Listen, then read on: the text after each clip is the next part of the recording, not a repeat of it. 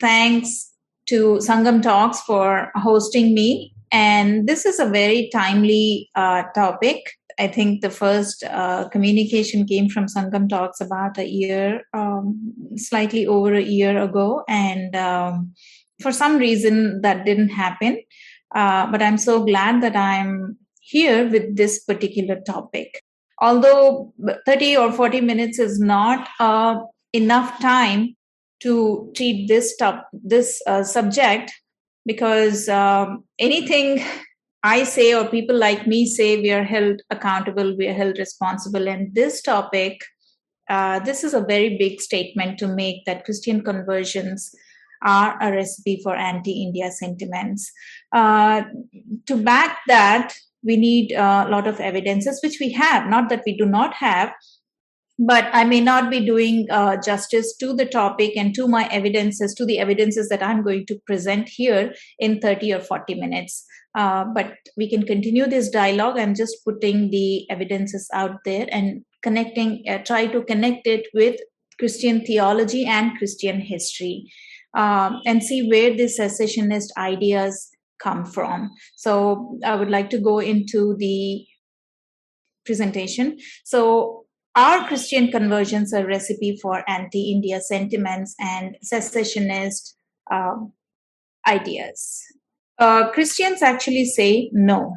And who is it that says no? So, who is this guy uh, who says that there are uh, deliberate attempts to depict Christians as anti nationals? And he goes on to say that Christians are no less uh, uh nationalistic or patriots than uh, any other Indians. And he, he also claims that there is a sinister attempt to relate patriotism with religion. But let's see who's making this statement this guy is uh, Cyriac Joseph, and he uh, is a, had been a public servant who represented the highest seat of Indian judiciary, which is the Supreme Court. But does he stand? Does he stick to what he is uh, claiming that the other party is doing? That that, that the opposition opposition that is uh, us uh, are doing? There are so many speeches online where he boasts publicly that his religion, his faith to Jesus, his Christian faith comes before his before the nation and his service to the nation. And this is the same person who always always put religion before law in the most crucial case cases, I must say. And one of the first things that comes to mind when you talk of Cyriac Joseph is how he went ahead and supported JNU students who had uh, protested against the execution of Parliament attack convict Afzal Guru. And he also made several statements on several different platforms saying that uh, these protests should not be considered as anti national. The question is if uh, somebody attacks an outsider, uh, somebody attacks the the entire uh, a building that actually represents the democracy of uh, Bharat. And people are protesting against his execution, that person's execution. If that is not anti national, what is? I, I, don't understand. Then to protect his religious denomination, Catholic den- uh, denomination, he was actually found in the uh, narco test lab trying to tamper with the evidence in Sister Abhaya's case. And uh, he, uh, for as long as the case went on, uh, and when he had the authority, he put all kinds of hurdles in the case just to save his fellow Catholics, knowing pretty well that they were guilty of killing um, Abhaya. And uh, not much relevant, but uh, this person is also reputed for leaving cases unresolved throughout his career. About thousand cases were left without judgment. The point, the, the reason I'm making this point is to not expose, but to just to display that what came first to him. Was it his service to the nation or his uh, religion? And then we have another person a very uh, a person in a very authoritative position a responsible position supposedly. Uh, this is uh, Jayalal austin. I'm actually i haven't put names here on the uh, on my slides deliberately because th- these people th- these are the face of uh, i must say anti-nationalism and uh, they could be anybody so this is uh, the ima chief Indian Medical Association chief, uh, John Austin Jayalal. He made some statements like uh, he, he, when he came to that position of um, authority, he said that it's it's a very good it's my opportunity to carry on the principles of Christian healing in the medical college as a a principal of this college, as a professor in this college. And then he also says we need more Christian doctors to work in secular institutions, uh, mission institutions, and medical colleges. And then, uh, then he also talked about uh, how it was the churches that was taking care of uh, the sick during the pandemic and the government has not come forward to support them and who is he telling all these things to a foreign Christian magazine. And he's always seen giving interviews to these magazines and always uh, trying to sling mud at the government of India, sometimes the culture of India, because he um, associates Sanskrit language with Hinduism. He says Sanskrit is Hinduism, Ayurveda is Hinduism, and which is what uh, the government of India is doing because they want to make it uh, one nation, one system of medicine, and uh, one religion. Now, the question is who is trying to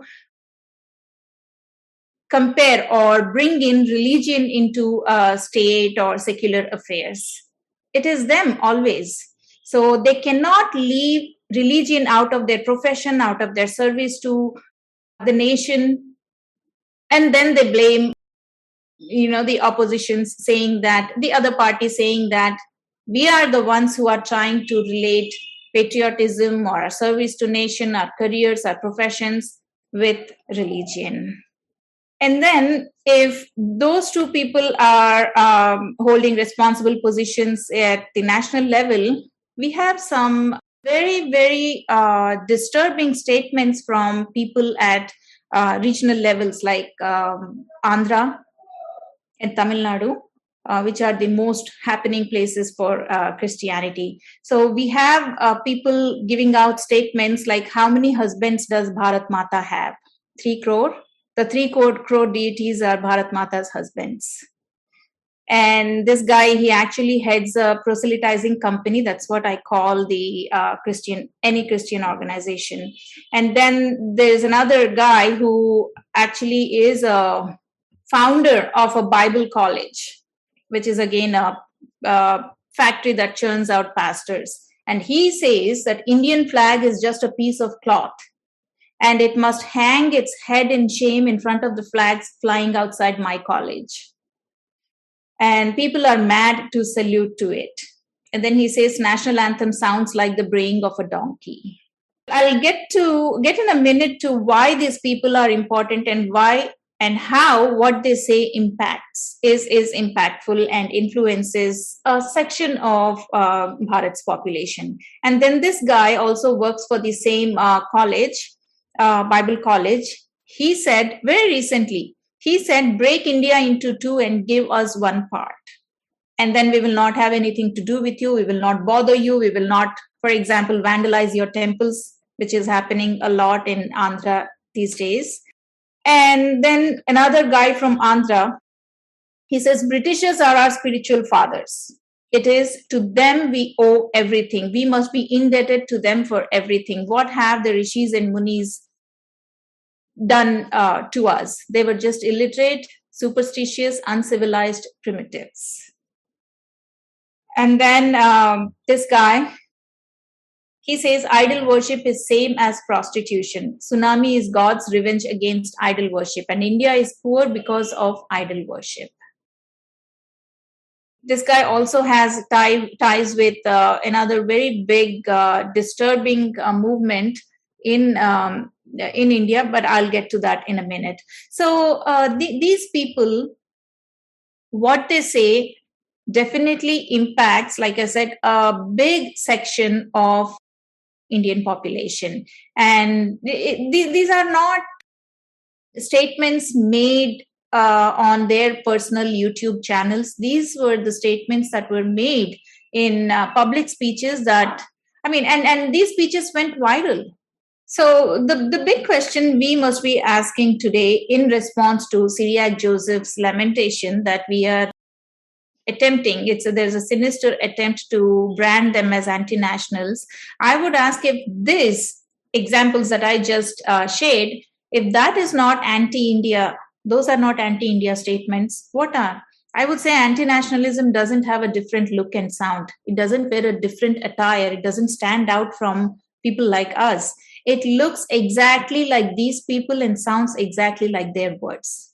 That is anti-national uh, anti-nationalism I would say we don't need any any more examples, and uh, we will straight away go into where these ideas come from. And like I said, who are these people? This the guy who commented on the national anthem and national flag. He's the founder of a Bible university which churns out dozens of pastors every year. And Cyriac Joseph is a retired representative of Bharat's judiciary and this guy is president of indian medical association who compared sanskrit who said sanskrit is hinduism we should never allow sanskrit and ayurveda to take over um, uh, english language and uh, modern med- medicine. And then there's another guy the guy who said how many husbands does bharat mata have? He runs a popular youtube channel and has a subscription several tens of thousands and then uh, this guy who said divide Bharat into two, he's also a pastor and a director of a Bible university. And this guy who said Britishers are our spiritual fathers, it is to them that we should be indebted and not to the uh, sages or not to our uh, sages who gave us the Shastras. He actually runs an apologetics enterprise and runs a YouTube channel, and a lot of Christian youth follow him blindly uh, this guy is from Tamil Nadu, runs a proselytizing enterprise in Tamil Nadu, and he's famous and widely followed pastor. Now, secessionism is not a new or a modern concept to Christianity. It didn't happen in the 21st century. It has been there for as long as Christianity existed. In fact, Christianity is the reason the secessionism, the idea to separate is the reason Christianity is born in the first place. So it has both a theological basis and a historical precedent. Now, what is a theological basis? If you look at the Old Testament, the idea of a chosen race is strongly incorporated into the Old Testament because the God of the Old Testament says that he commands his people to separate themselves from non believers just to retain their sanctity and when you come to New Testament, now the Bible has both New Testament and Old Testament. I don't think I'll have to go into that. Uh, but when you look at the New Testament, that is the beginning of the time of uh, Jesus. So the New Testament, the very first Messiah believers, back then they were not called Christians. It would be, I think, 100 CE for that group of people who believed in a resurrected Savior uh, were called Christians so at in the very beginning stages when the when the christian religion was still in the uh, was was a small fringe group jerusalem had two groups of uh, messiah believers. One was the aramaic speaking jewish converts who recently got converted to the cult of the resurrected savior and the other group was the greek speaking diaspora jewish converts called the hellenists. Now the hellenists began speaking against the law and the jewish god and this was a punishable offense. Knowing very well that this was a punishable offense, they still went ahead and spoke because they had a sense of uh, we are purer than the rest. You know, the chosen chosen people separating themselves. It it comes from the Old Testament and it actually uh, came to fruition in the New Testament. So even though they knew that it was a punishable offense under the Jewish law and the punishment was death by stoning, they still go ahead and speak against the law and the Jewish God, the law of that nation and against the deity that that nation holds dear. So a believer called Stephen gets stoned to death by Jewish law for this very reason. And the other Hellenists secede at this point and move out of Jerusalem, and they take their religious beliefs with them. And that is how conversions began at that point. And the prelude to conversions of the rest of the nations around Jerusalem is secessionism. And there is a verse. There are several verses, but this is uh, very apt to uh, what I'm talking about, which says, Come out from among unbelievers and separate yourselves from them. Don't touch their filthy things, and I will welcome you. So these are the words uh, allegedly spoken by Jesus in the New Testament. He is specifically saying that separate yourselves because you are pure, you are a chosen race. Separate yourselves from everything that is filthy. Now, what is filthy according to the Bible? Idol worshippers. Because idol worshippers are, he, he equates, I mean, several verses, several writers in the Bible equate idol worshipping with prostitution. So that is filthy. So separate yourselves from those that are filthy and do filthy things and I will welcome you. That is when I will embrace you. That is when I will welcome you into my kingdom, into my uh, fold, whatever he means there. So that that's a very very specific statement that he has made, uh, asking anybody who wants to be embraced by Jesus to separate themselves from the rest. So you see where the whole idea comes from now, the historical precedent is if you look at the first century, the birth of Christianity itself comes out of this idea. A group of Jews secede from Judaism to form a new religion. Much later, anti Semitism uh, by later Christian generations, that is, Protestants, come, comes about, and that results in the Holocaust of uh, Jews, the mother race from which Christianity secedes. The reason I'm putting this out there is anytime a group separates from the mother group, they cannot go live by themselves practicing their version of purity. They have to abuse, uh, they have to demonize, and in extreme situations, they have to annihilate the mother race from which they seceded. And if you look at the fifth century, so Eastern Schism, it's called, a group of Christians within the Eastern Orthodox Church of the Eastern Roman Empire, which is uh, at this point the Roman Empire was split into Eastern and Western. So a group of Christians secede from the rest of the Orthodox Church. So this is a secession happening from within the group same group. And then 11th century we see a east west schism. The eastern christians led by the church at constantinople secede from the mother church the western church led by the church in rome which is now called the roman catholic church at vatican. And 16th century is uh, protestantism. Again martin luther protests and secedes from the catholic church which is the mother church so, time and again, this is a pattern that you see that anytime a group thinks that we are purer than them, we have to form a separate, uh, we have to retain our sanctity, our purity, they secede from the mother group.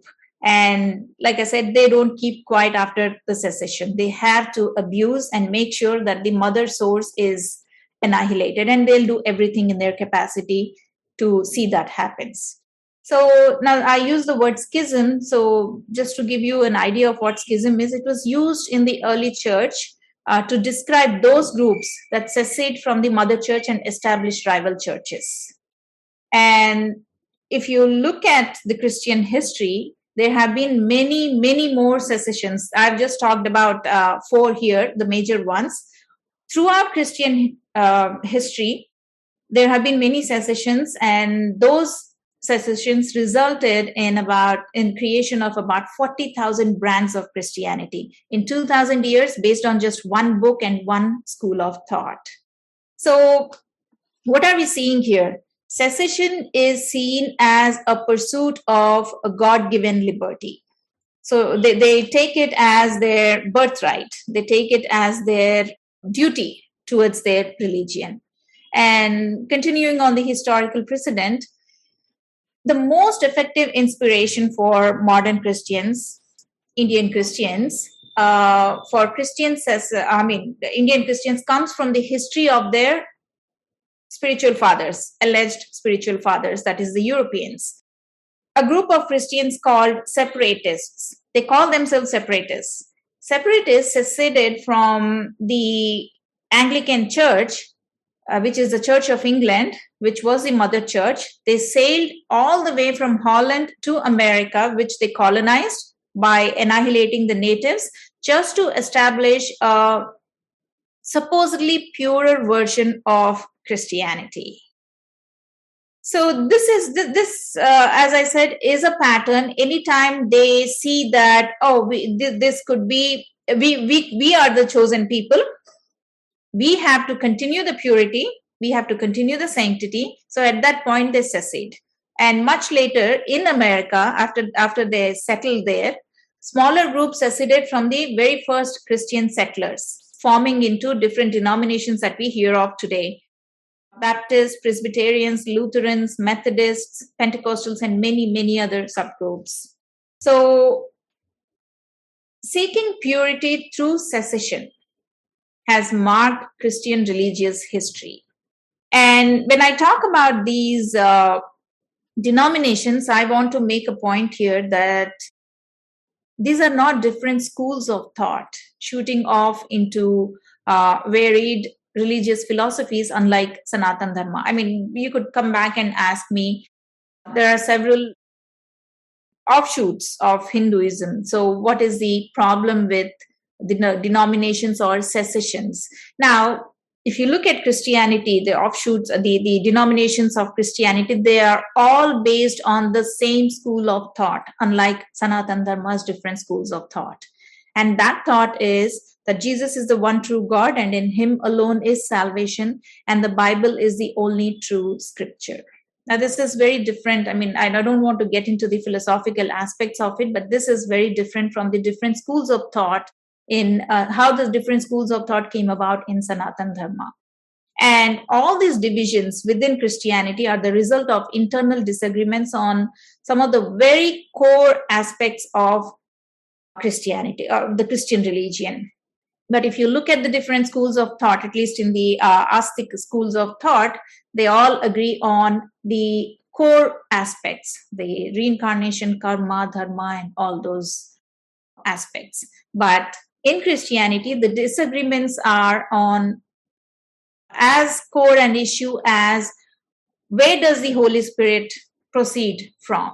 Is it does it come from the Father or does it come from the Son, which is Jesus?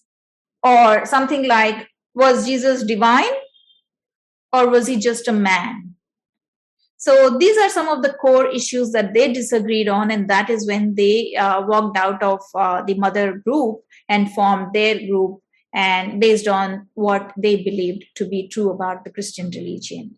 And this i've already mentioned that every time one group secedes from the mother for theological reasons it claims to be purer than the mother and the, the seceded group begins to demonize the mother and this results in a discord and chaos in society. Now i'll explain as we go forward.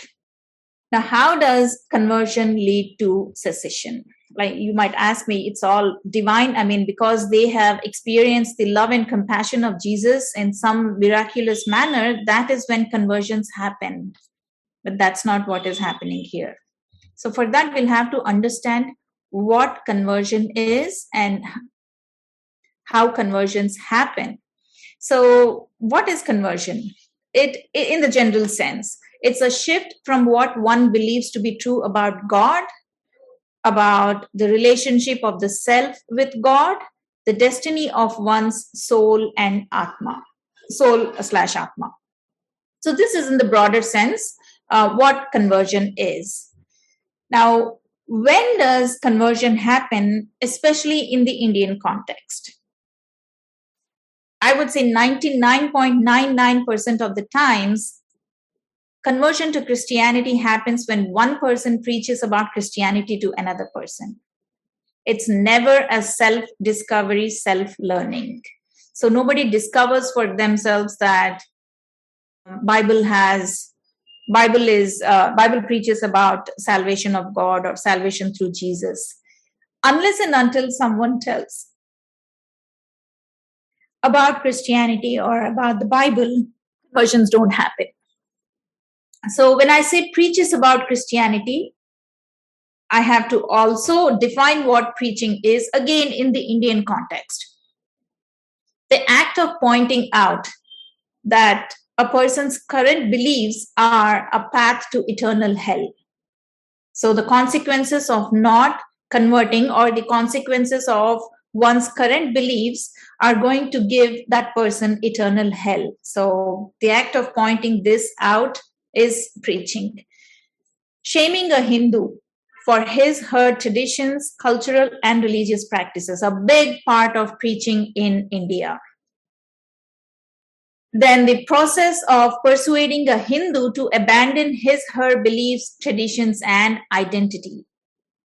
It's our preaching is also teaching a Hindu to demonize everything that he, she has abandoned.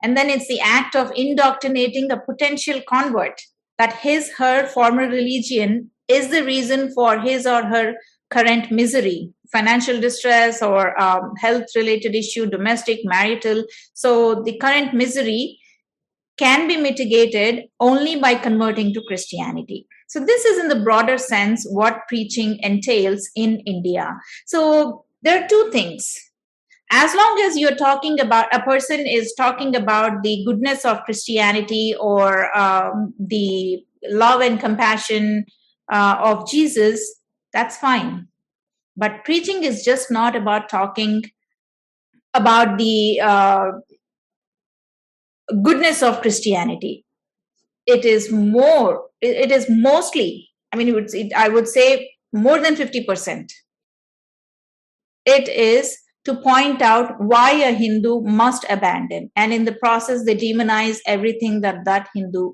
does. Now, what does conversion do to a person?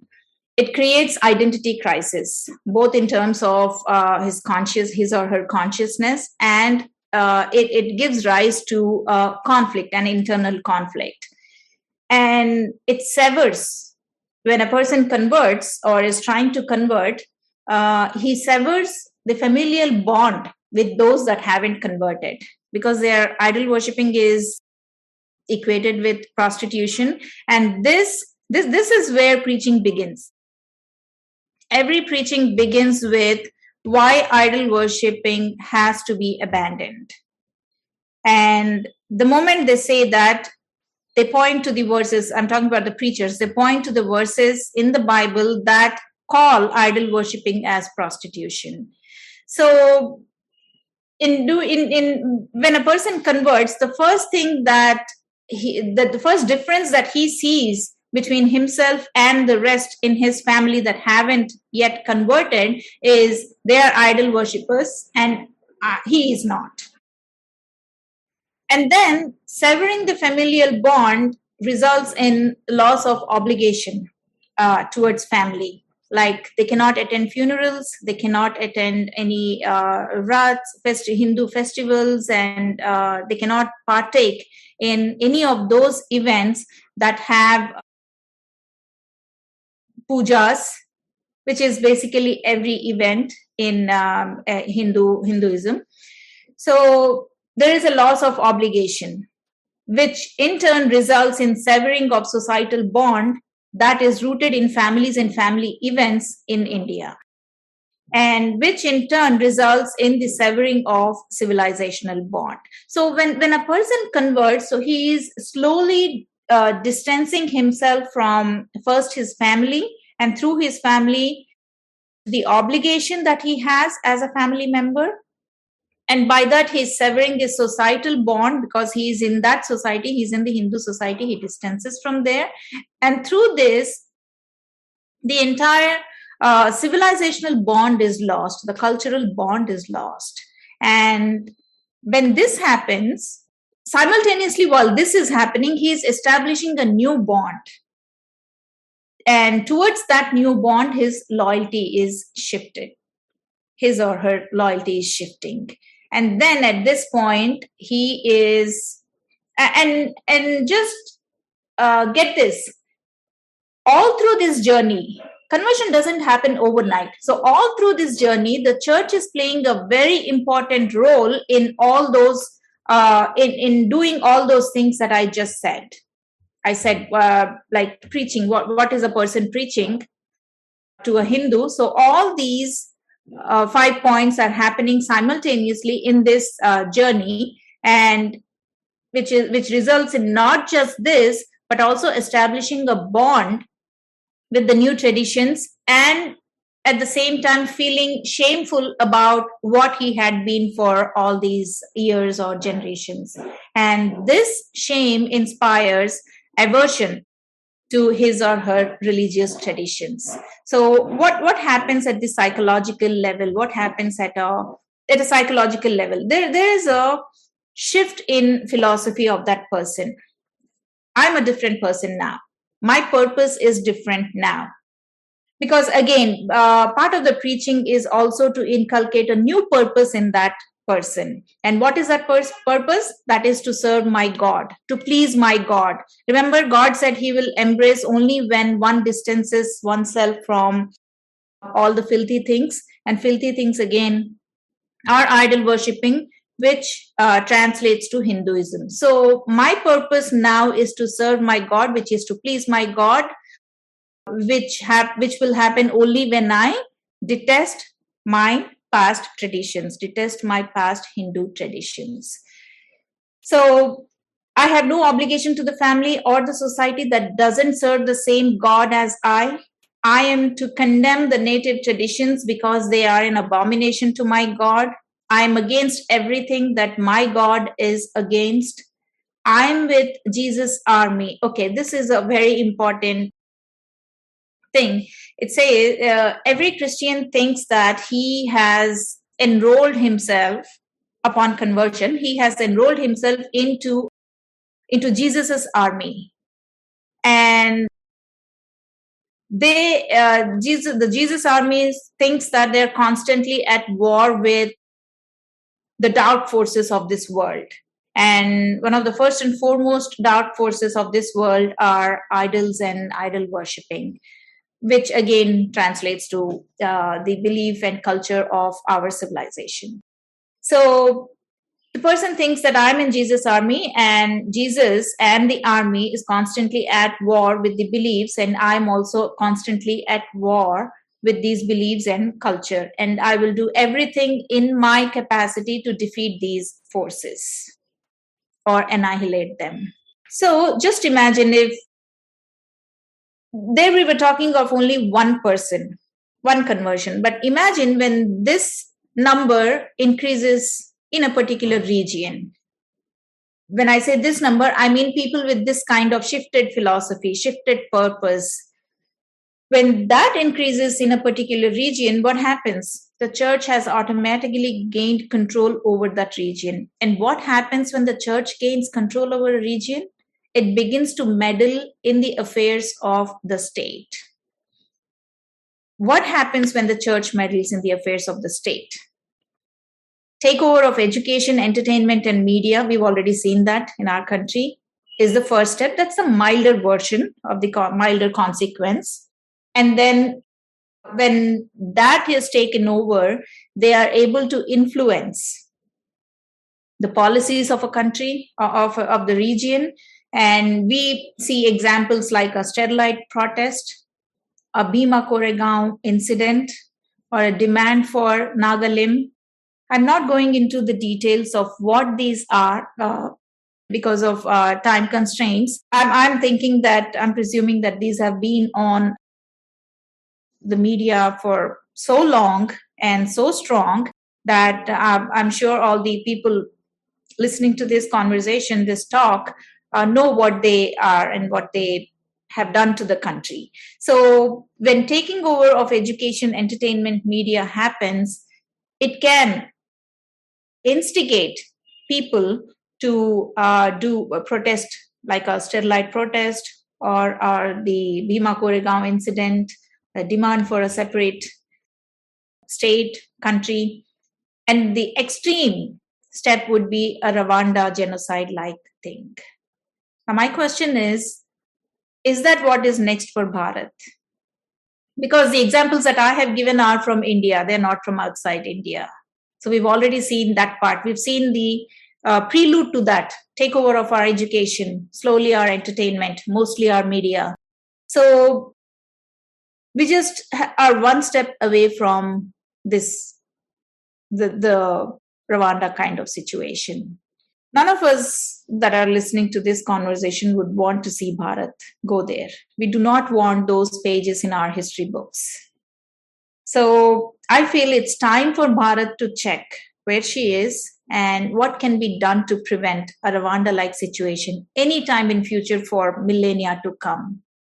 So my my uh, my suggestion would be the solution at this point in time I see at the government i mean of course the solution has to come at the government level the introduction of anti conversion bill a lot of people are talking about why anti-conversion bill is not required.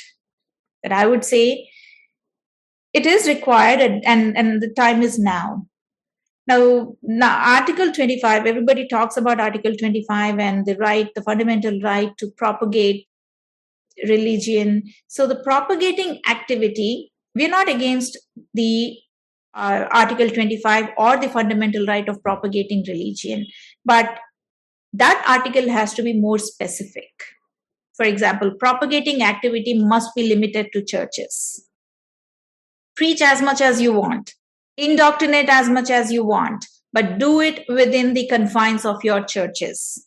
Stop going door to door. The door to door propagation, the street level propagation must be put an end to. Then change in the wording of Article 25 propagating must be differentiated from inducement based conversions. And inducement based conversions has to be made a punishable offense. The third thing is the supreme court has already said this that the article 25 does not grant the right to convert but one may transmit or spread one's religion by an exposition of its tenets but as i said what does preaching entail what does promoting Christianity entail? It entails offending the civilization of this uh, country, offending the traditions and beliefs of this country. Exposition of Christianity's tenets is just a small part in the act of preaching.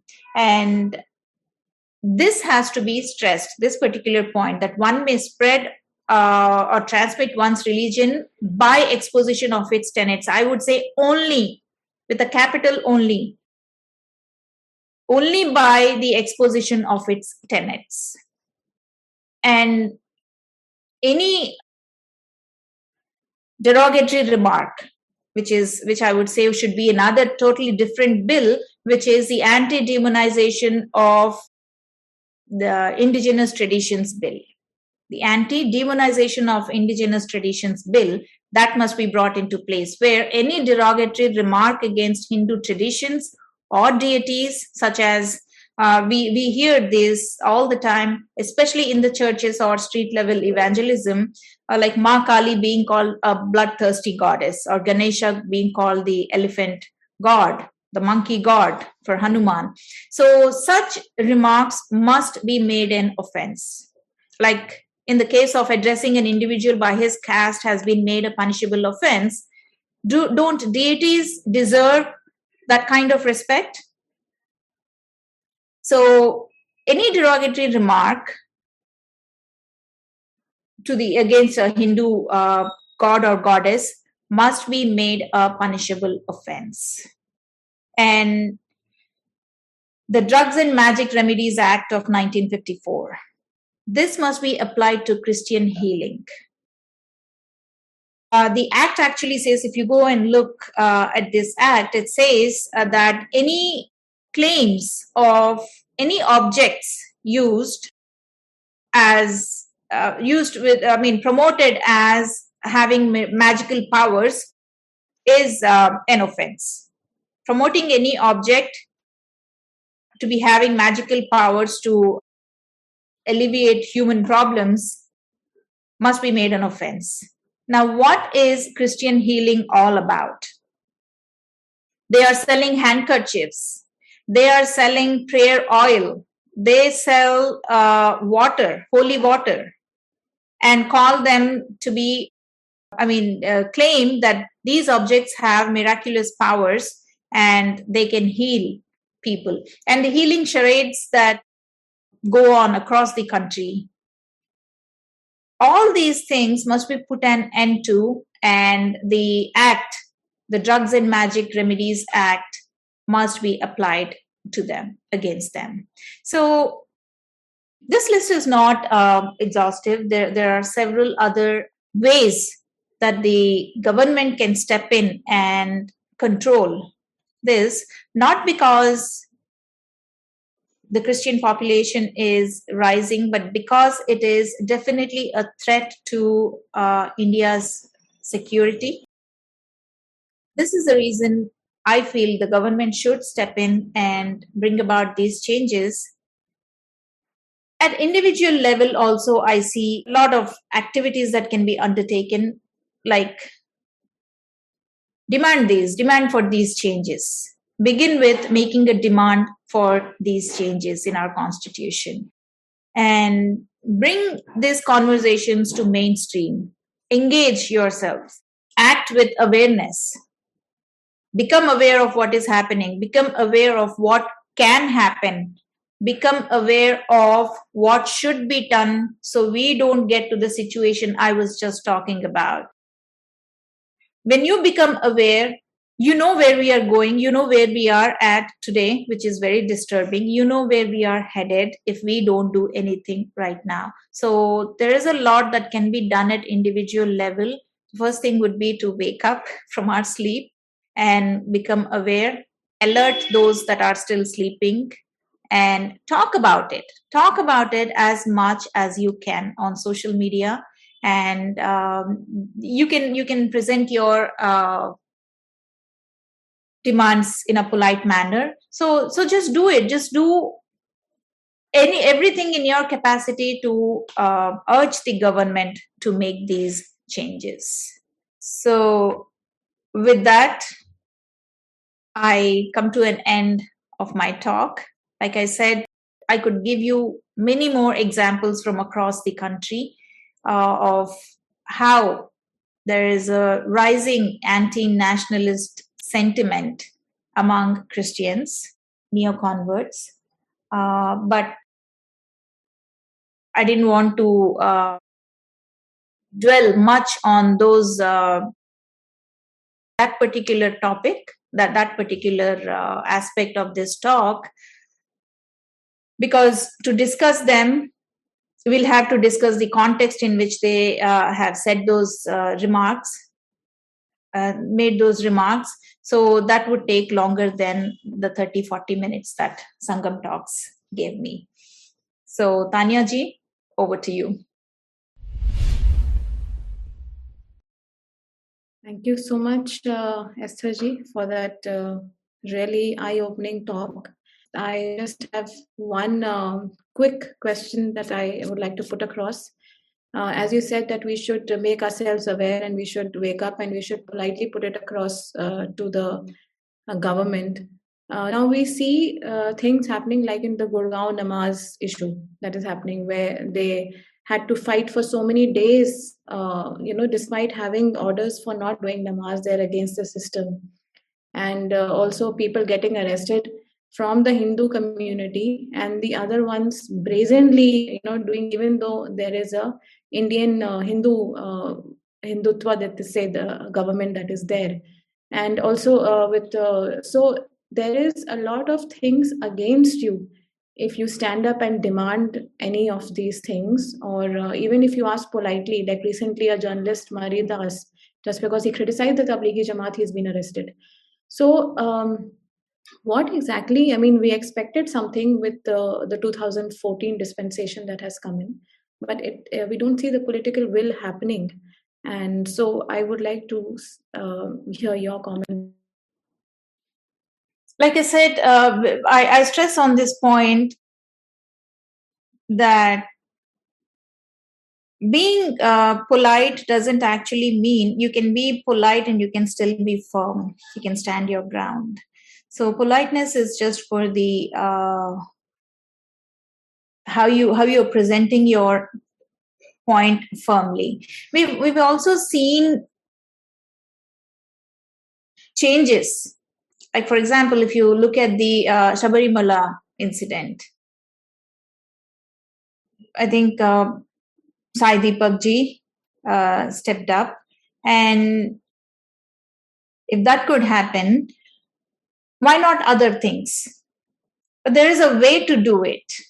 I'm not saying every uh, social media warrior should go out and protest there on social media or use derogatory language to make things happen there is a way to make it happen like for example i have given the uh, historical precedent i have given the example of how these statements are uh, becoming mainstream conversation in Christian circles. I mean, uh, abusing the uh, national flag, making derogatory statements about um, Bharat Mata.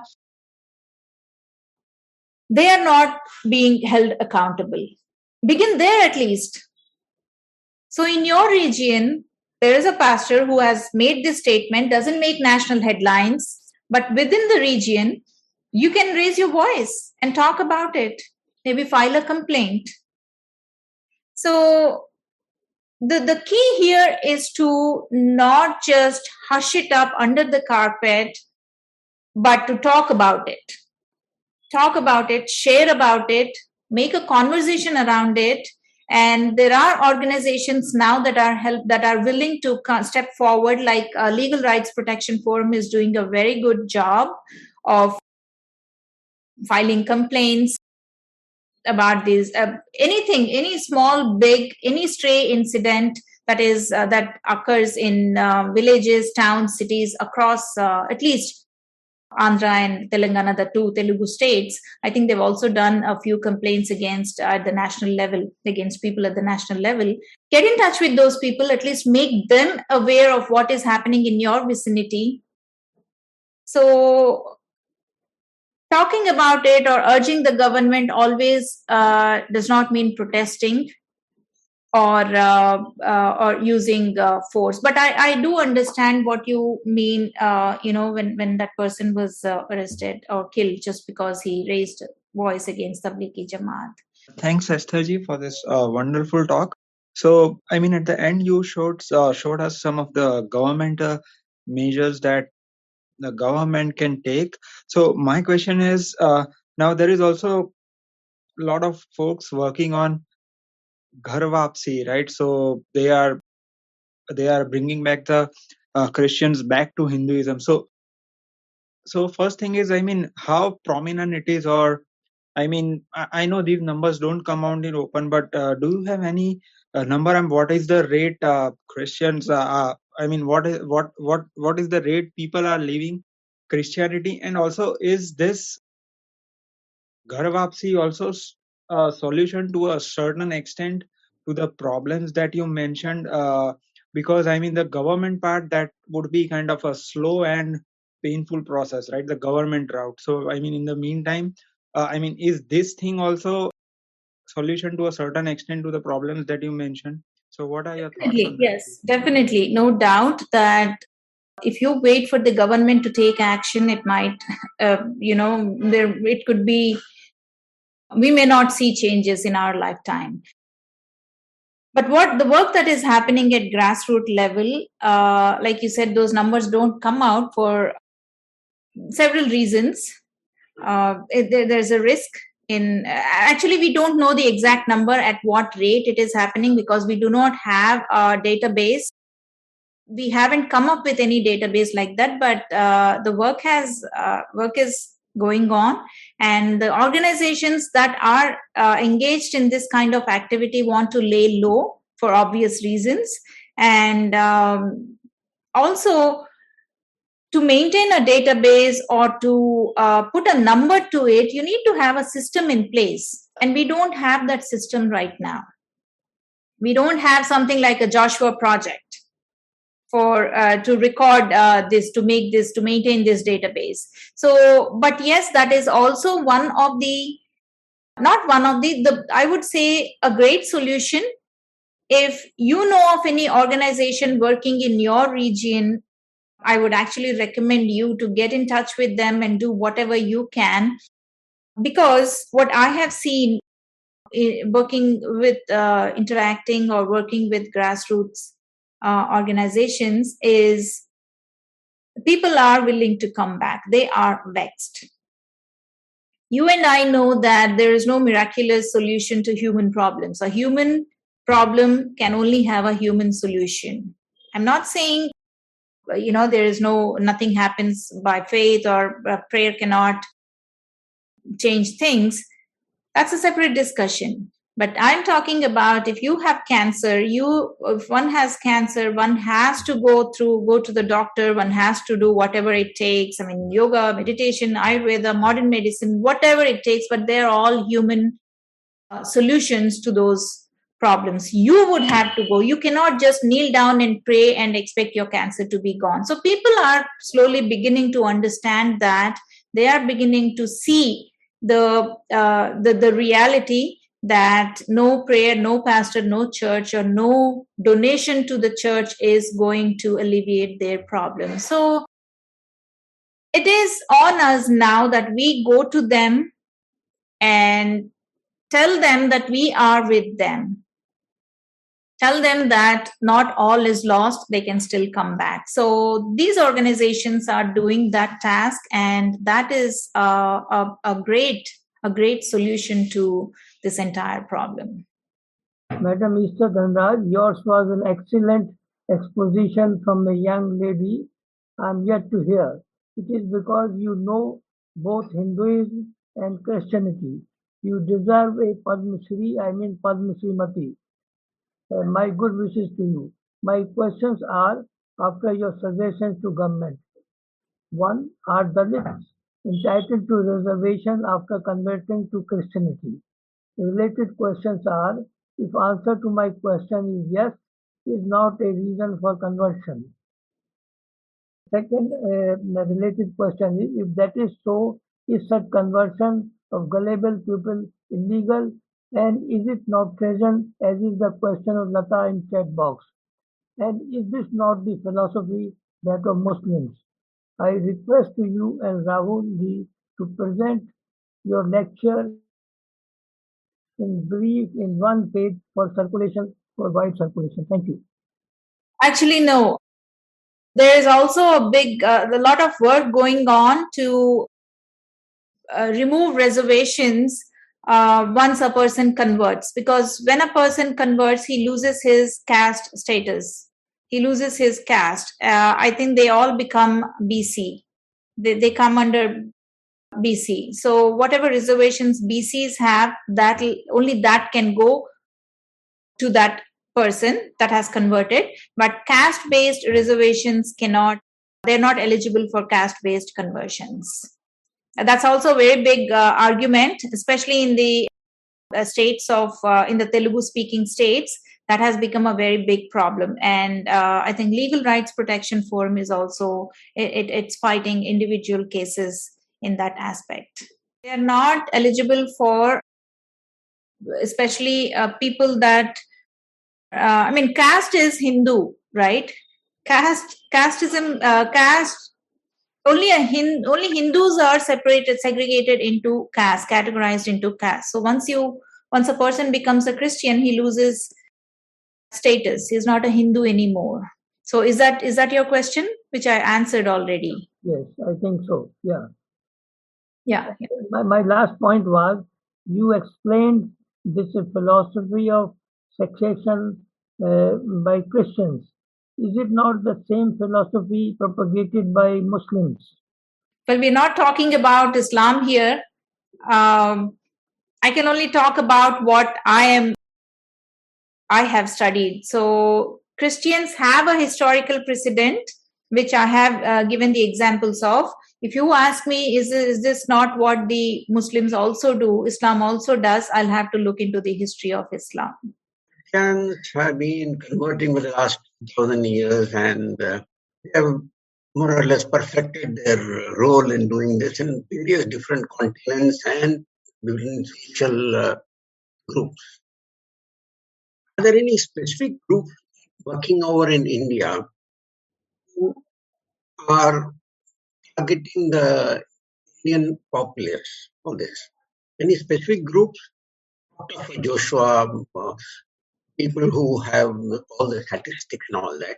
I think it must be an organization somewhere in US or UK or somewhere. Any Indian organizations like that? You also made a statement and of a pastor saying something and it becoming uh, the talking point in that Christian circle in that small little village or a town. How often does this happen? So Christian organizations, specifically, hmm. we have heard about uh, evangelists. Now, who exactly are these evangelists? I mean, uh, Indians in this, or does it uh, an organization from somewhere outside? Yes. Uh, he, uh, so, are these organizations all funded from outside, or are there some Indian ones that have organically grown? Is that your question, Kanarama? Yes, something like that. Yes. Uh, it is a mixture of uh, both. There was a time when a lot of foreign funding used to uh, come into the country. Now, with changed, I think FCRA laws, we are uh, not seeing that problem as much. So, how Christian uh, churches they, their model is in such a way that initially the funding comes from outside, then every funding organization gives a particular time to the local Indian organization to become self-sustained. So there is a thing called tithing, tithe. The 10% of a believer's income goes to the church. Every month, the believer, uh, if there are four members from a family going to the church, it's 10% into 4 of their income goes to the uh, church. I mean, uh, earning member. If all the four are earning members from one family, each one gives their 10% of the income to uh, the church. So, this is how the church gets revenue. Plus, there are weekly offerings. Weekly, every week, when a person goes to the church, there is a particular hour of uh, time, 10 15 minute time, where the church collects offerings so churches become self-sustained very easily, very fast. So initially the funding may come from foreign uh, organization but soon they become self-sustained and they have a lot of money because a uh, lot of um, wealthy people are also becoming christians these days and they start going to church so, Esther, you're saying that all of them start from a foreign support. So, there's nothing that has organically sprung up in India which is not connected with anything, but they are just so zealous that they uh, they fund their own things and they start up without any kind of outside support. Um, is there any? Not necessarily. Not necessarily. Not necessary that every a Christian organization that we see today has been funded by a foreign organization. No, there are, there are many organically developed churches, established churches in the country. And and who are behind those? Like who are the people who are getting them set up here in India? When I convert, I uh, am motivated to start a church of my own, right? So again, this is a mixture of uh, people. Some of them truly believe in the Christian message and want to uh, spread it. So they start a church. Some know the monetary benefit of starting a church, so they start a church.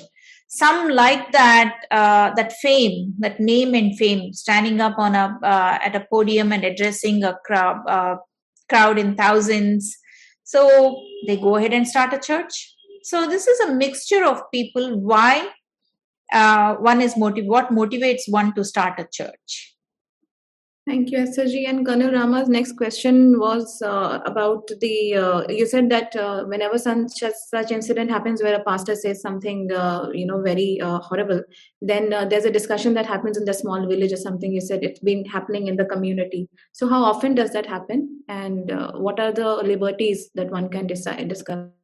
Okay, all the examples that I gave are from mostly from the south two two south states uh, Andhra and Andhra, Telangana, and uh, Tamil Nadu.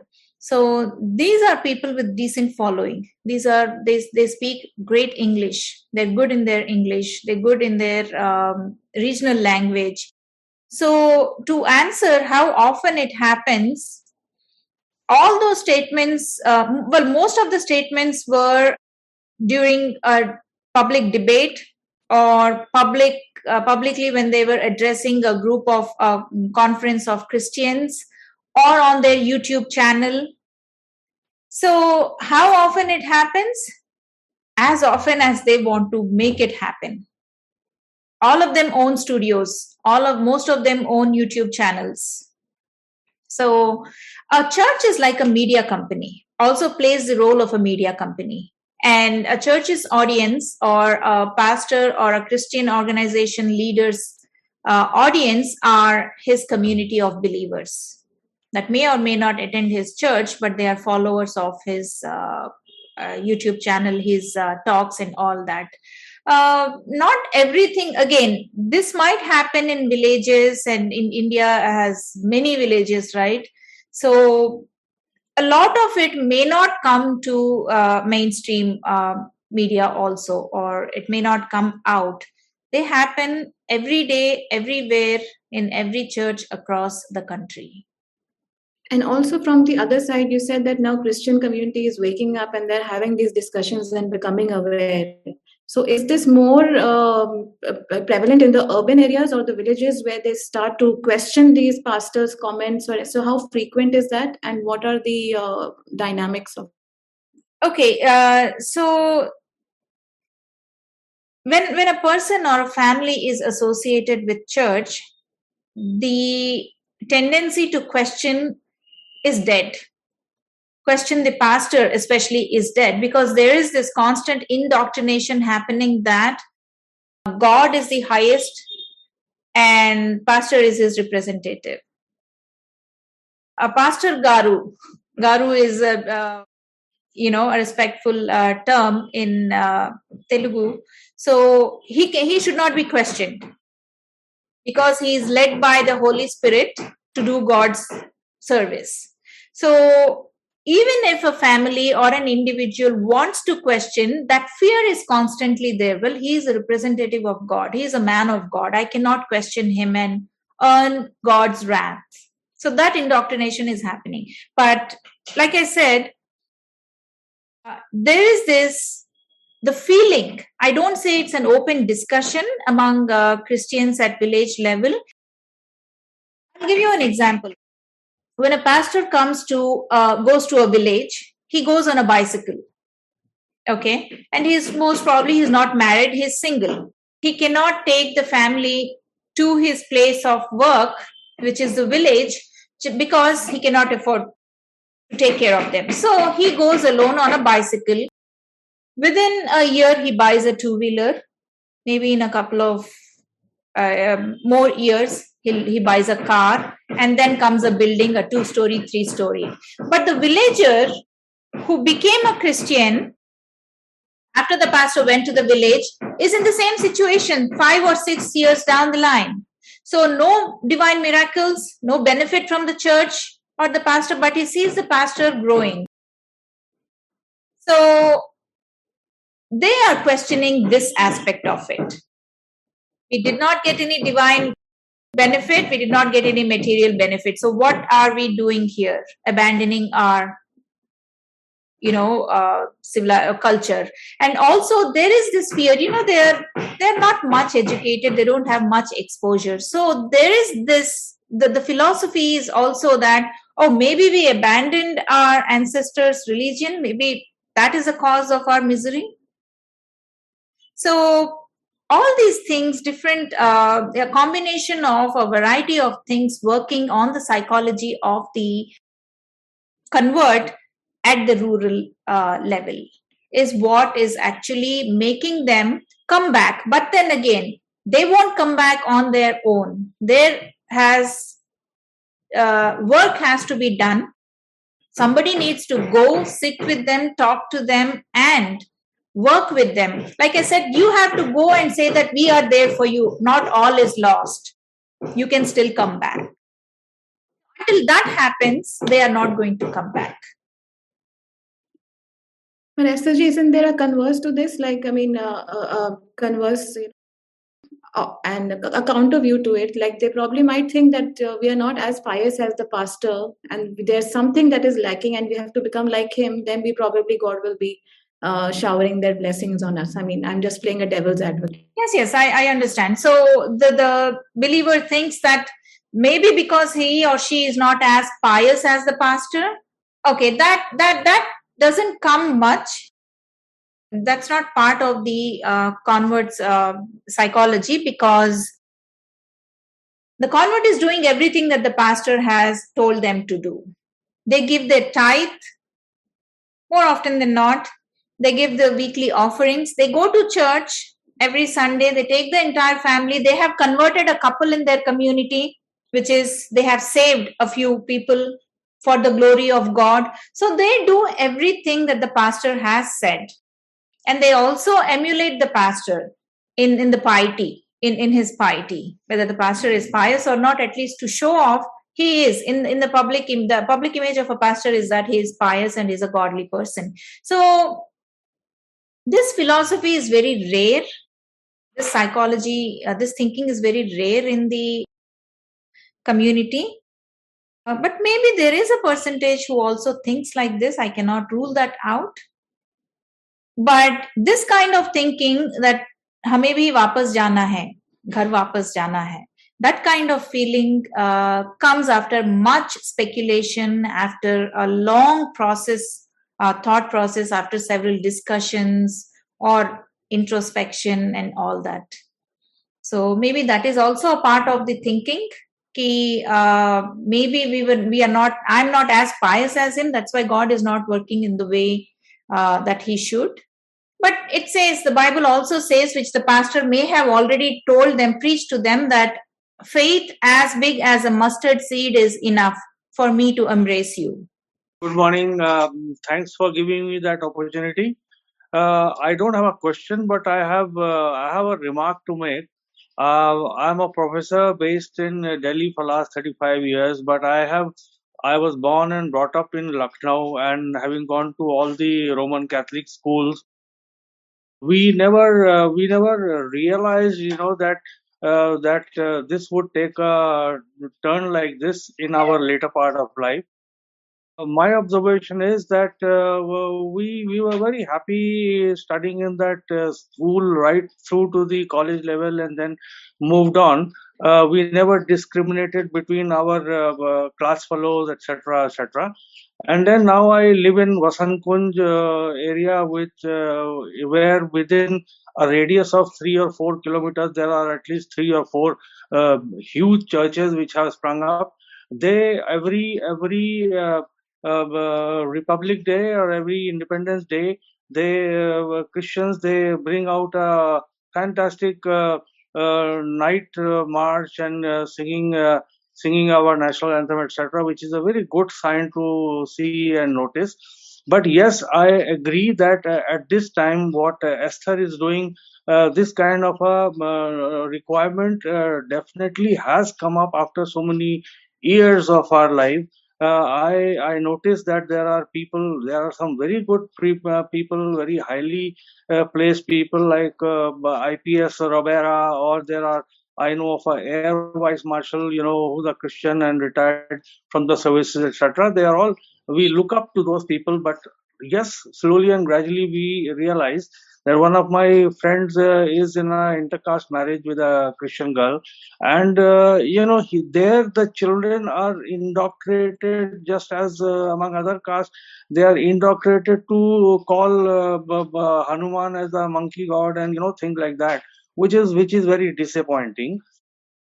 So yes of course i am stressing that uh, in a way uh, what esther is doing is right but this needs to follow up in a very disciplined and uh, uh, and calm and cool uh, manner uh, I would never encourage uh, with uh, or appreciate uh, what Bajrang Dal does and what uh, Staines had to face. So these are some acts which have which which which spoil or tarnish our reputation as Hindus, and so we are all very very patience loving and peace loving people. This is what I say, and so uh, uh, coming to the point that even uh, Modi ji had gone to uh, Europe and he met the Pope and uh, Vatican. He went and he invited over the Pope, who who so well received our Modi ji as Prime Minister. These are some very good, uh, humble developments. But yes, we need to pursue and stress on the fact that all what we are now, all what Esther is advocating, percolates down from people at the higher level uh, down to the lower level down to the grassroots level people and uh, this kind of conversion uh, need be checked uh, by very uh, peaceful means that that's my take so uh, so I, I, I appreciate what Esther and the organization is doing, and this must go on on the social media, etc. And that's my take take on it. Thank you. I just say that I never find that I've got enough from her. She's a, she's really learned person on Christianity. And I request you to write your thoughts in the form of your books so that we can go to it again and again and become masters like you. Because one Esther Johnson is not enough. You need many like you to keep on the fight. Uh, second thing that I will say is that uh, you always uh, have delineated very clearly what the problem is, how the Christian missionaries are working over the years but now uh, the challenge is how to uh, bring back our own people. Now uh, I want your thoughts to see that how this process can be done, how we can bring back our people, how can we counter their arguments. One uh, uh, one set of arguments that they make that are respect to Hinduism that can be uh, in any way answered with respect to the text that we study. And here also I do some my bit of it. But second part is the kind of the aspects they quote from their books how we can counter them, how can counter their arguments, and how can we bring back back our people. That's a challenge. What is your uh, solution for that at, at, this point? First of all, thanks for the kind words you uh, said. Yes, the book uh, will happen soon. I'm trying to put together uh, more than one book. You said what the solution is yourself. Bringing them back is the solution. But how do you bring them back? Just do what they do door to door. The only way you can uh, talk to a person is by talking to a person. So no matter how many uh, videos like this go how many books get published ultimately it's the person at the rural level that is the victim. So a rural person doesn't have the time or the uh, wherewithal to sit in front of a video and watch it till the end. And this work is for a different purpose. But if you want to bring back the guy in the rural area you have to go to the rural area. And my my my uh, favorite line to express that is get your hands dirty. The only way to bring them back is when you get your hands dirty, when you go to the rural area. If you know of any organization working at the grassroots level, get in touch with them. Do whatever you can your time, your skill, your uh, money, whatever you have, or your uh, social media following also can help them. Advertise, I mean, uh, promote them get funds for them collect funds for them so that is one way of doing it and you said yes it is a multi pronged approach one is to say why X is not good and has to be abandoned. The other thing is to say why Y is good and has to be embraced. So now most of us are well equipped to say why Y is good and has to be embraced. But most of us do not know how to how to say that X is not good and it has to be abandoned. So that is where the uh, problem lies. The solution to that is there is a ton of information published online. Not just not not uh, not much by Indians maybe, but a lot of people from uh, the West have published a ton of content online. So talking about why uh, Christianity is not what it uh, you know presented itself to be. So read that literature, watch those videos, make notes, and be prepared with uh, answers when you find uh, maybe your relative, your your neighbor, or your colleague uh, falling prey to the uh, to proselytization. So you equip yourself with those arguments. There are typically two or three uh, arguments that you need to get equipped with. Like jesus is the only way to salvation. Idol worshipping is not good. I have made myself videos on uh, how to counter idol worshipping argument. The idol worship is demon worship kind of argument of Christians. So equip yourself with that uh, literature. Become aware of how they are converting. What is the what are the lines or arguments or the scripture that they are using to convert so the, the there are so many resources there are so so much of content you just have to sit down and make watch them and make notes uh, namaste Estherji. It was a great talk. I have a like question related to Alokji and some other comments. I studied in a Hindu school. My most of my friends were Christians actually, so they studied with me only. So they uh, go to church and they do all the puja with us. And uh, till date, we are good friends. After uh, listening to your talks, I got uh, enlightened in the theology or the Christian ideology. So, uh, how do I uh, should I counter them or uh, should I uh, just um, start the conversation regarding this? And one more is one of my uh, far relative converted to Christianity. So after uh, listening to your talks, I went to the immediate family and asked them if they come back will you guys accept them. So they their answer was no. So what is the like uh, uh, your thoughts on this? Are you saying the uh, christian that converted refused to come back? Uh, no. Uh, the immediate family is uh, not accepting them. I just went to the immediate family and i had a chat with them. So the brother is converted. Their family is not ready to accept them back converted to Christianity, but the Hindu family is not ready to accept them. Yeah. Isn't that a natural reaction for a family? No, I just uh, told them this is the, like, to my knowledge, I told them this might be the problem, this might be the situation.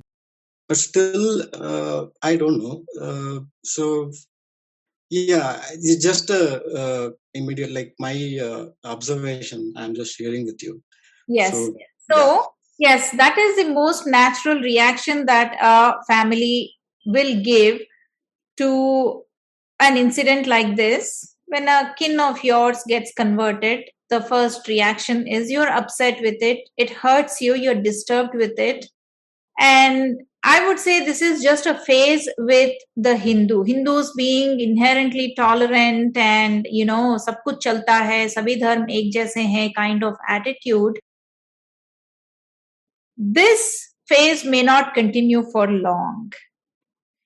But the solution would be to try and convince, try and talk to that person and find a middle ground so, unless the family doesn't mind severing ties with that kin of theirs, so I think it is it is an individual uh, uh, thing, uh, Rohitji, whether they want to accept that person or not. But personally, uh, if you ask me, I would say sit down with that person, talk to him, try to understand uh, uh, where he's coming from or what is his motivation to get converted. But all caution has to be taken to make sure that the rest of the he he doesn't succeed in converting the rest of the family. This usually happens. Yeah i'm from uh, karnataka. Okay. So i think uh, uh, like this the situation is not so bad uh, compared to other states i think but he has converted uh, recently maybe 5 6 years back so I knew that, but I was okay with that because I knew most of the friends uh, around me. So that was the situation. So because of the social media, I'm we are getting away. Exactly. For, that that yeah, that's that's another thing. The Hindu family would not have been not have reacted like this if um, all this information was not there on social media about Christianity today. Uh, Rohit's first question was Estherji that he has uh, uh, studied in a Hindu school and not a convent school, I mean, and he had a lot of Christian friends also studying there. And uh, since he's come to know about all these things uh, about Christianity, he wants to start a conversation with them. And how does he go about it uh, in order to, you know, bring them towards this knowledge? You can start the conversation but don't start it before you are well equipped with how to counter their arguments. In a typical scenario, you shouldn't be in a position where you have to shut your mouth when they counter argue.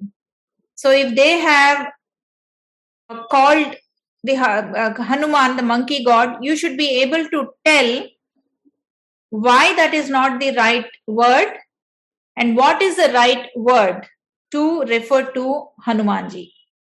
That is one aspect. The other thing is when they are confidently telling that Jesus is the only way to salvation, you should be in a position to say why Jesus cannot be the only way to salvation. So, the, you understand the two aspects?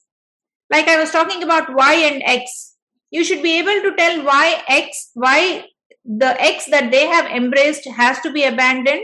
At the same time, you should say why the why that they have rejected is actually the correct thing to embrace. Yeah, my question was they are okay to do puja like we were doing Saraswati puja and all. We do Ganesha puja in our home. They come and do they do puja, but they still go to church. How long back was this? Uh, maybe um, five six years back still we are friends. Uh, he knows all the the ramayana and all all the stories. So we discuss on that. But still he, he goes to the church. Okay. So uh, the, the christians are different kinds rohitji in the context in which we are speaking i will divide them into two. So there is a very conservative bible believing uh, uh, Jesus is the only true God kind of believing Christian, and then there is a liberal Christian, just like a liberal Hindu. सब कुछ चलता है सभी धर्म एक है क्या फर्क पड़ता है So this liberal Christian doesn't mind going to a Hindu friends festivals, but the conservative Christian would never step into a puja or eat uh, the prasad so maybe your friends belong to that liberal category of Christians, but just because a person is going to church, it doesn't make him a conservative Christian. Church is more like a social uh, club, you know. Church is a habit of a Christian. Every Sunday or whatever uh, day that particular denomination goes to church on, it's just a habit so maybe your friends belong to that liberal category of Christians. When you talk against the country, it is treason anyway. So why? Uh, I think we Hindus, you, you're right. You know, we have tolerated so much. Our chalta attitude is what has, you know, given rise to all this uh, uh, convergence and rising popularity of Christianity. Another thing I want to ask is, uh, you know, what is it about Christianity that uh, it has had so much mass appeal? You know what I mean is that our Sanatan Dharam is so perfect and so much logic and uh, you know good teachings, but we have not been able to carry this message to the world. But the world has lapped up Christianity. Of course, Muslims they have converted forcefully, but what I mean is voluntarily. There was this joke about Africa. They said the missionaries came with the Bible and Africans had all the resources. And when they left, they had all the resources and the Africans were caught with the Bible. But it's true, you know, all they say Jesus will save you. And I, I don't know what is the belief because I'm sorry to say, but Jesus could not even save himself from crucifixion. So how is how has this religion got so much mass appeal in the whole world? Why we don't have that? That's what I want to know. Because Hinduism does not uh, Sanatan Dharma does not believe in it's a self discovery, it's a self learning, self realization kind of philosophy, right? Sanatan Dharma, whereas Christianity and Islam, uh, especially Christianity, the, it's a theological mandate for every Christian to go out and talk about Christianity and convert people. Allegedly, Jesus has said that himself in the Bible go out and make disciples, go out and convert people. But so it, it, it is with that theory. I mean, we don't know who wrote that. It could be that the people that that have invented Christianity themselves wrote that particular aspect. But but if you look at it as a religious scripture, it is a religious mandate. There is no such mandate for Hinduism. It's a it's an individual journey. Yeah, uh, I know that. Uh, yes, they are. But you see, that time uh, it was a very primitive and barbaric world. If you if you recollect, when Muhammad was also born, you know, it was very, very like Jahil log the, that's what they say. So, okay, to bring some discipline and order, they, and they did not obviously know about our Sanatan Dharam. Otherwise, they would, and uh, I don't know why, but I feel Jesus himself was crucified by the Romans. So, how come the Romans took up Christianity? That is one thing I never understand. Okay, this is, there are two aspects to it. Whether it was written just like that, without no um, history behind it, or did it really happen like that?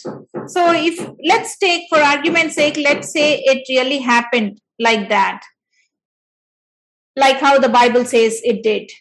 So the bible says that because the jews demanded that jesus be crucified because jesus was this guy who came who came onto the scene all of a sudden out of nowhere and he says that uh, this is a new covenant or this is a new testament that i'm giving you. The old testament is gone. So he was actually challenging the jewish beliefs. So the jews wanted him killed. The romans simply simply executed the the demand from the majority. It was a greco roman world with a lot of population from the jewish community. So the jews were a good majority. So the Bible says that, and even Christian history today says that the Jews demanded Roman uh, church simply, and uh, not Roman church, the Roman Empire simply executed that and fulfilled their demand. So that is what the narrative is. So how did Roman uh, Romans become Christian? So all from the resurrection, presuming it is true, from the resurrection to the time uh, Christianity became a big movement or a big religion where there were a lot of uh, people converted to Christianity, it was mid 4th century, I mean 325 CE. When Constantine became the emperor, he saw that he wanted to consolidate his empire, which was fragmented on the basis of religion. So he wanted to consolidate his empire. He was a pagan. He was a um, sun god worshipper to his dying day. But he made Christianity an official religion simply because he was a ambitious politician. So then he thought that the wise thing to do would be to make Christianity the official religion, and that is when he could consolidate his empire. So to for political reasons, he made Christianity the official religion. Not that he embraced Christianity, but because there were a lot of converts, and as I said, when the numbers increase, they dictate state policy. Vote bank, that is what we call in simple terms. So the, the Christians were a vote bank back then. So he had to make Christianity the official religion. Esther ji, namaste. Thank you so much for the session. I have um, uh, watched a couple of your videos and I do find them very informative because I think when you speak, you speak not just as a person who has followed Christianity in the past, but if I'm not wrong, you're also a Christian apologist. I think that's how they pronounce it, pronounce it probably. Is it okay if I ask you a question a bit from the history, maybe for uh, for my better understanding? If it is okay, because I'm not very sure if it is directly linked to today's topic. So if you're okay, I will proceed. Yeah, please go ahead and ask. Let me see if I can answer that. Sure. So, Esther uh, there is this nice documentary. I can't vouch for the uh, authentic- authenticity of it, which talks about, uh, you know, this who is uh, this Jesus as a person and how this cult rose. Um, wherein they talk about this family in uh, in in Caesar's uh, court, I think Flavian family, wherein they talk about uh, Titus and his father, I think Vespian or Vespa, something like that. Vespian. Yeah, and they talk about this whole part wherein it, this started when the Roman, uh, you know, emperor wanted people to accept the emperor also as a divinity along with their own god. So they had no problem with polytheistic beliefs as long as the uh, emperor is also worshipped. And there it talks about the whole Messiah movement, which was happening, started by Jews, how it was quelled, and then um, when Vespian, uh, you know, ascended the throne, they probably wanted a story to tell people that now emperor is the main divinity, and hence this whole uh, this talk about someone who traveled, uh, not probably Vespian, his son when he uh, ascended the throne, he he tried to convince his courtiers and nobility that uh, his father was actually Jesus, or at least a prophet, and uh, he is the son. Hence comes the father and the son. And then it talks about the fact that how if you go through the Josephus history and Bible side by side, you will find a lot of similarities. So you can see where they picked up the material from. Um, when you were trained uh, to defend Christianity or its belief, were you ever taught about this part or how to defend when someone talks about this? Apologetics is all about defending uh, the Christian theology, depend, uh, defending the doctrines, defending the historicity. In fact, there is no question of defending the historicity. As a Christian, at least back when I was, this was about 10, 11 years ago, when I was in school, there was, uh, the historicity was not a big of a debate. The debate on historicity of Jesus was limited to scholarly circles. So it was not out in the open. An individual uh, sitting like we are sitting today, uh, they, there, were, there was no discussion, there was no doubting ever that Jesus existed or did not exist there, there was no doubt that he existed. So, what we are trained is basically to defend why Jesus is the only way to salvation, why Bible is the God's word, why resurrection is a historical event. So, Jesus' existence was never a question although there is so we we were given to read the literature where uh, we talk about the historical events that the bible talks about. So most of the defense is about the doctrines about the theology about how genesis the event adam and eve event is true history. So the, this is what we are mostly taught. And whatever videos that we are do uh, seeing watching about the historicity of jesus they are i think uh, mostly about six or seven years old not more than that. I would give five five or six years old.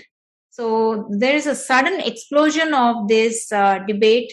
It has come out of scholarly circles and come to an individual level or a lay person level this whole discussion but to answer your question, were we taught to defend Jesus's historicity? it was never a doubt and not much not not a, a straightforward defense. It was part of the defense on why the biblical events the new testament events are a history. So does that answer your question jasodaji it does. Thank you. And if we have time is it okay if i ask you a follow-up question? Tanya i mean again if the time permits. Okay um, so today we had a couple of discussion on this forum itself where, where people came out and they said when you look at the christian conversion movement which is happening in india today it is very organic which means these people look brown so it is an india movement and there is no outside influence. But then just because the coolies are indian doesn't mean that the thought is also or at least the masters are also indian. What are your thoughts on that? The uh, this was in uh, context of where the funding is coming from or the the conversion movement uh, no, no no structure to it? Uh, yes. So completely so this whole conversion that includes fund that includes the strategy that includes the chart that they have do you think it's completely organic it's completely all india made there is no outside influence because that is what people are arguing nowadays. Yeah i think yeah i ans- answered this in part. There's a mixture of both. Especially with the fcra change, uh, rules uh, changed like foreign funding uh, uh foreign contribution laws uh, changed. Since then i think it's uh, becoming difficult for christian organizations to secure funds from foreign organizations. But when this movement was growing most probably in 80s most of 90s also uh, I think uh, 85 to 90 percent of the organizations were funded by foreign organizations, uh, small, big, medium, all sizes of foreign organizations funded small, big, medium churches in India.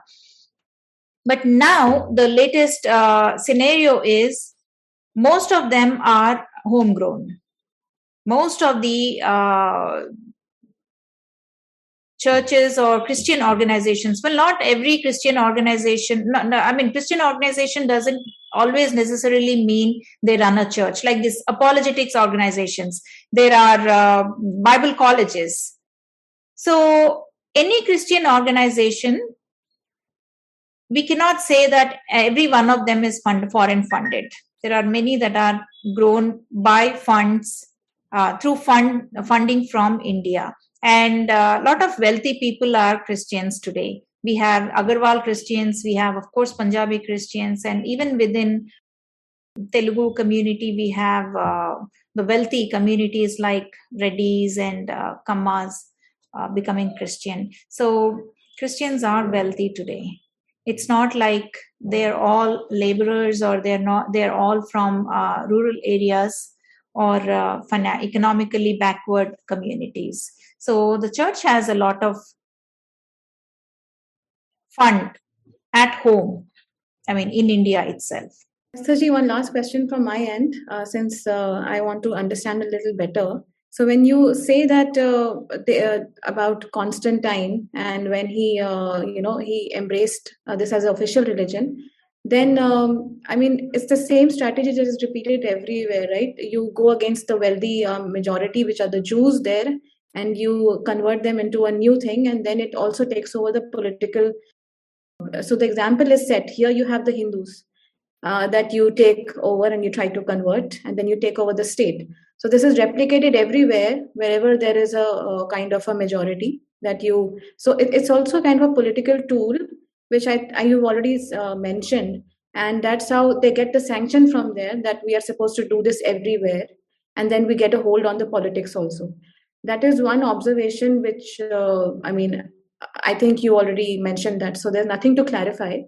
But the second point is that when you said that in the bible it's written that even uh, your faith is a mustard seed and i can embrace you uh, so here there is a kind of a pastors or the church that has taken over the laity and uh, they don't know the bible uh, that much but these people interpret and put it across such a way so they have a lot of control over the people uh, much more than what the Christian faith is. But it's the pastors and the church that is running according to their own interpretations at most of the time. Is that a right observation? Absolutely, yes. That's why we call there is a Christianity and there is a churchianity.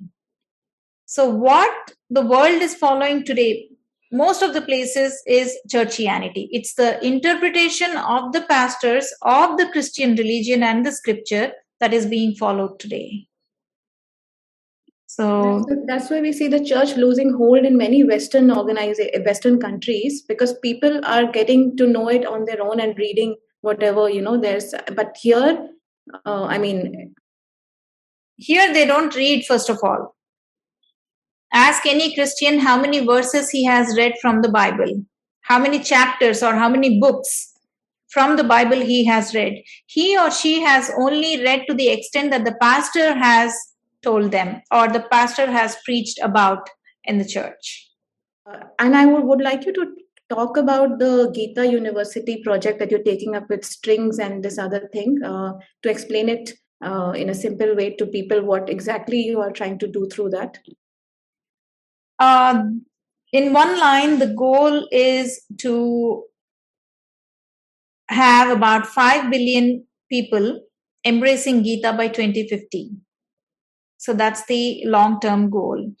To do that, all of the whole of 2022, uh, we are raising funds for establishing a Gita University. Now, if you want to educate 5 billion people about Gita, there has to be uh, an establishment.